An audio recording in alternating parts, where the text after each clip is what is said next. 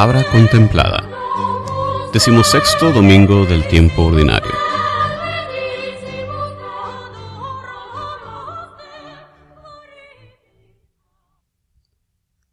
Lectura del profeta Amós. Esto dice el Señor Todopoderoso.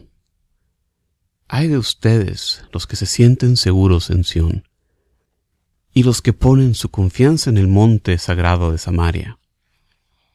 Se reclinan sobre divanes adornados con marfil, se recuestan sobre almadones para comer los corderos del rebaño y las terneras en engorda.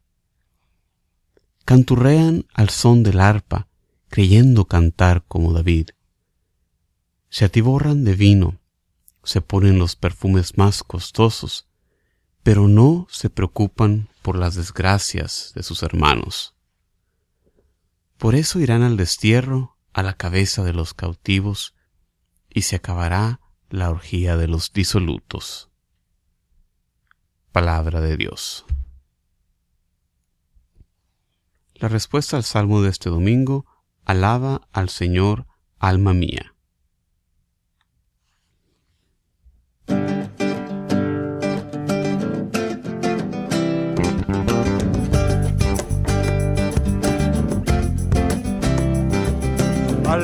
Al Señor, alma mía. Alaba al Señor,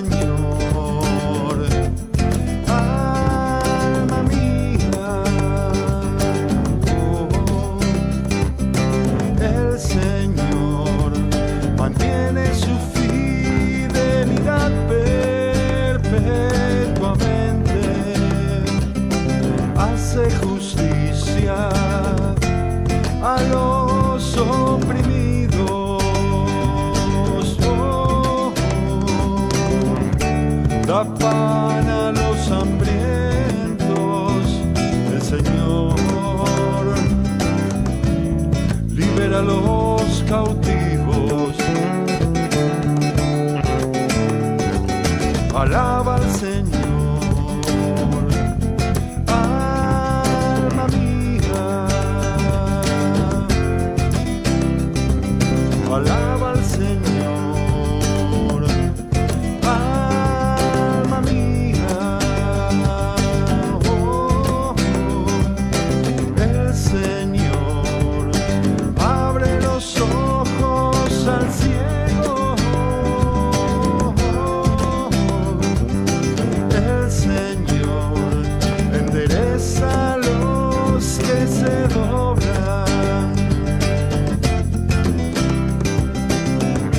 El Señor ama a los justos.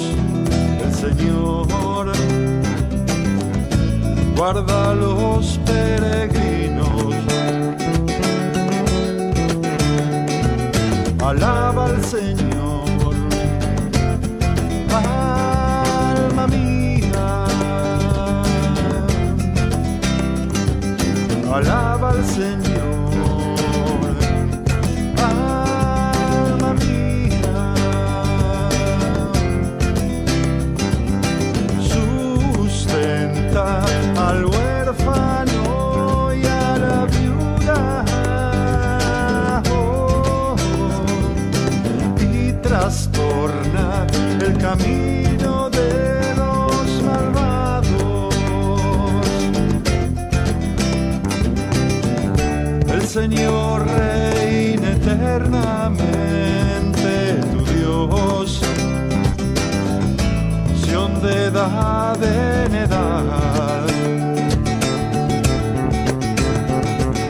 Alaba al Señor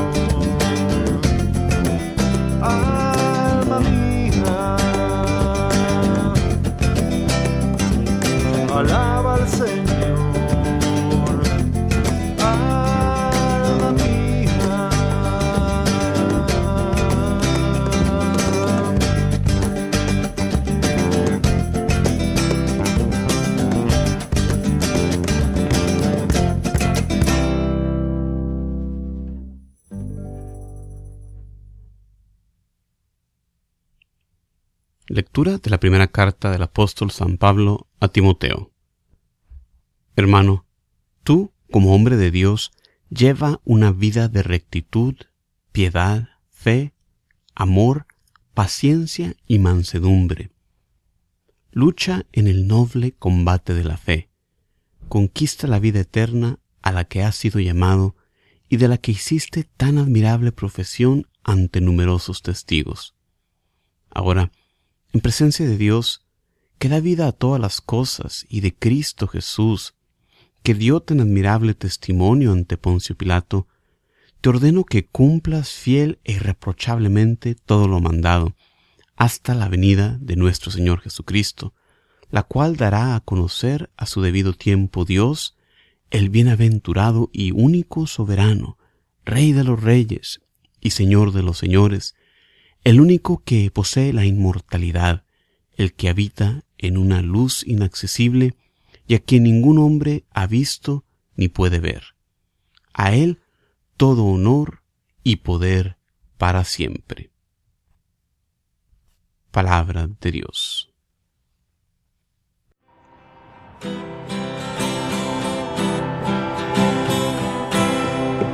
Aleluya. Aleluya. Aleluya.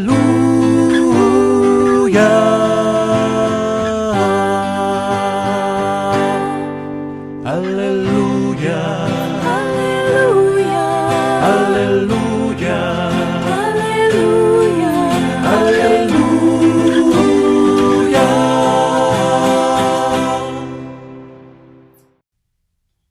Proclamación del Santo Evangelio según San Lucas. En aquel tiempo Jesús dijo a los fariseos, Había un hombre rico que se vestía de púrpura y telas finas y banqueteaba espléndidamente cada día. Y un mendigo, llamado Lázaro, yacía a la entrada de su casa, cubierto de llagas, y ansiando llenarse con las sobras que caían de la mesa del rico. Y hasta los perros se acercaban a lamerle las llagas.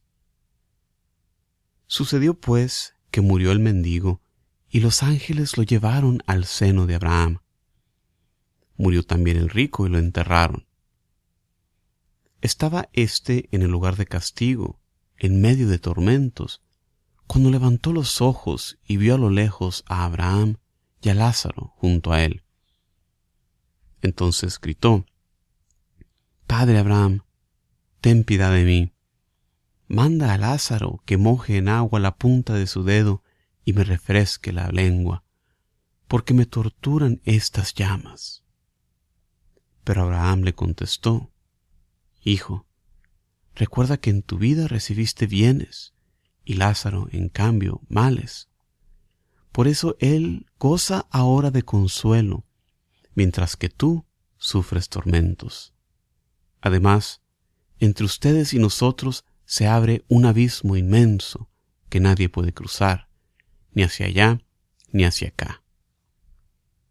El rico insistió, Te ruego entonces, padre Abraham, que mandes a Lázaro a mi casa, pues me quedan allá cinco hermanos, para que les advierta y no acaben también ellos en este lugar de tormentos. Abraham le dijo, Tienen a Moisés y a los profetas, que los escuchen.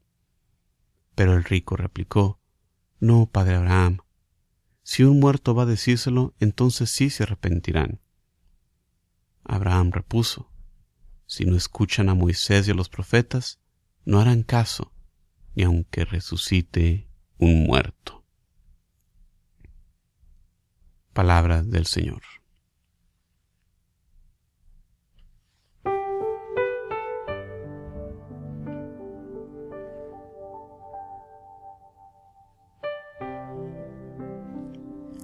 Hola, ¿qué tal? Gracias por escuchar estas reflexiones que semana con semana nos tomamos un tiempo para meditar sobre la palabra viva de nuestro Señor Dios que a través de las lecturas de la misa nos ofrece. Te saluda cordialmente desde Houston, Texas, Juan Carlos Moreno. En la primera lectura de este domingo tenemos una vez más las palabras del profeta Amós, esta vez manifestando uno de sus tres ayes o lamentos ante la situación del pueblo. Dios mandó a su profeta Amós con palabras de advertencia sobre la destrucción que se avecinaba ante el pecado del pueblo. El Señor denuncia a Judá, el reino del sur, por la desobediencia de la ley del pueblo, mientras que el crimen de Israel, que es el reino del norte, fue el de abusar de los más pobres y desamparados de sus habitantes. El Señor encuentra detestable la actitud de aquellos que se la pasaban gozando de grandes lujos como las camas de marfil, gozando de grandes banquetes, gozando de una buena música, mientras las nubes grises de la venidera tormenta ya se divisaban la pérdida de José, que aquí se menciona, se refiere a la derrota, a la destrucción del reino de Israel. Estas palabras las debemos tomar en cuenta nosotros también. Los signos de nuestros tiempos también apuntan a una temporada tormentosa. ¿Cómo nos preparamos nosotros para superar estas pruebas? La mayoría de nosotros nos preocupamos más bien por cómo obtener más riquezas, sin importarnos a quién dañamos, a quién hacemos a un lado. Hermanos y hermanas, aún hay tiempo para cambiar. Nuestro Dios misericordioso está aplazando el día del regreso triunfante de su Hijo Jesucristo, con el fin de darnos la oportunidad de cambiar y volvernos hacia Él.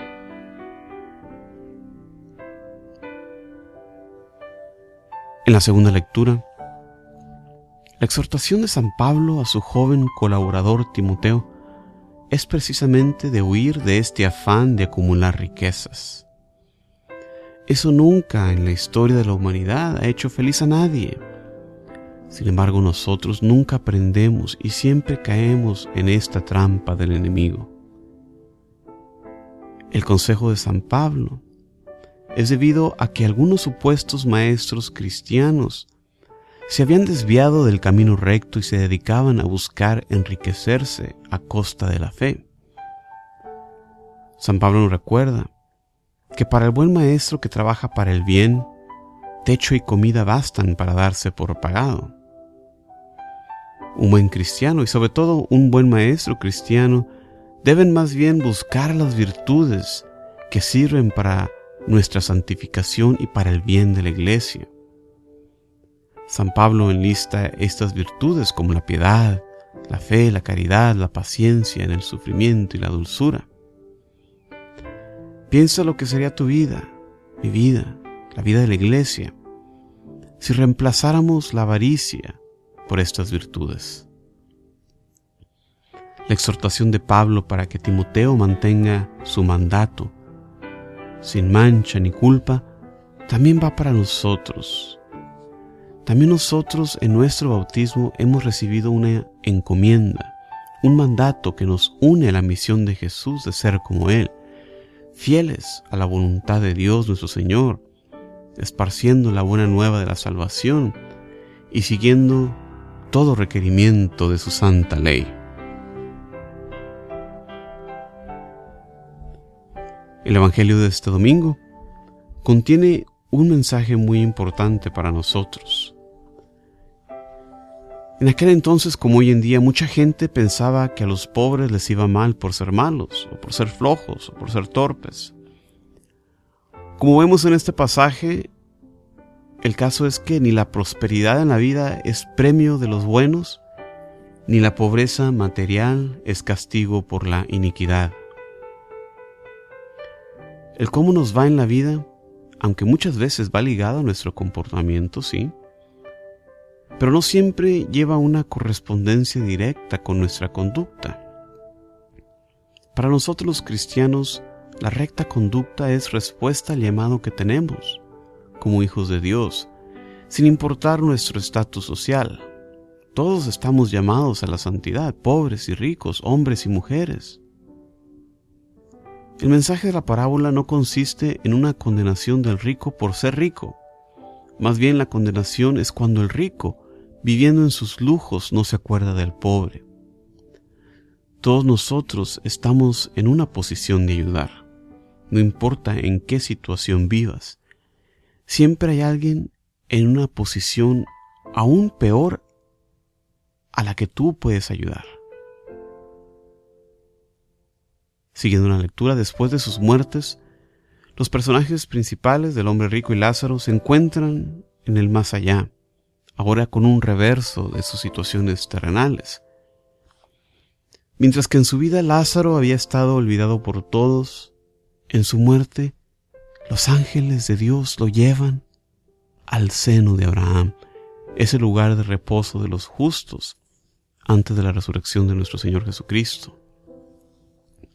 El hombre rico persiste en su obsesión consigo mismo, su egoísmo, pidiéndole a Abraham que mande a Lázaro a asistirle en su propio sufrimiento. Cuando la imposibilidad de estos se manifiesta, el hombre rico le pide a Abraham que mande a Lázaro a prevenir a sus hermanos de la ruina que les espera si persisten en su estado de vida. Esto tampoco es posible, ya que si no escuchan los profetas, menos van a escuchar a un muerto, a alguien resucitado. Quizás una crítica de ese rechazo por parte de los judíos de nuestro Señor resucitado. Hermanos y hermanas, esta lectura nos llama a hacer uso del tiempo que tenemos ahora para volver nuestra mirada hacia el más necesitado, hacia el pobre, hacia la viuda. Que ya después vendrá el tiempo en que nada podamos hacer. En esta semana, tomemos pasos concretos para practicar la caridad. Limpia tu closet de tanta ropa que ya no usas, dónala a un albergue. Toma el tiempo para hacer un voluntariado.